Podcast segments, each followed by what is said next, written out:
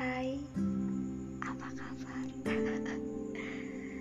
Di podcast aku yang kali ini aku akan bahas sedikit tentang LDR. LDR itu apa sih?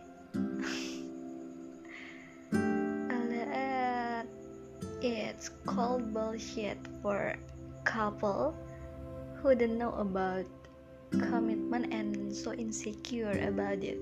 Yeah walaupun gue nggak pernah di posisi ini, tapi gue yakin orang LDR itu bahagia. Tapi setelah ketemu malah banyak berantemnya.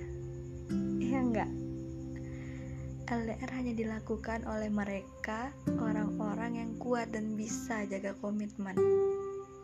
Nggak perlu drama karena memang semenyenangkan itu menahan rindu dan fokus pada dunia masing-masing LDR itu susah musuhnya ya insecure dan tidak percayaan.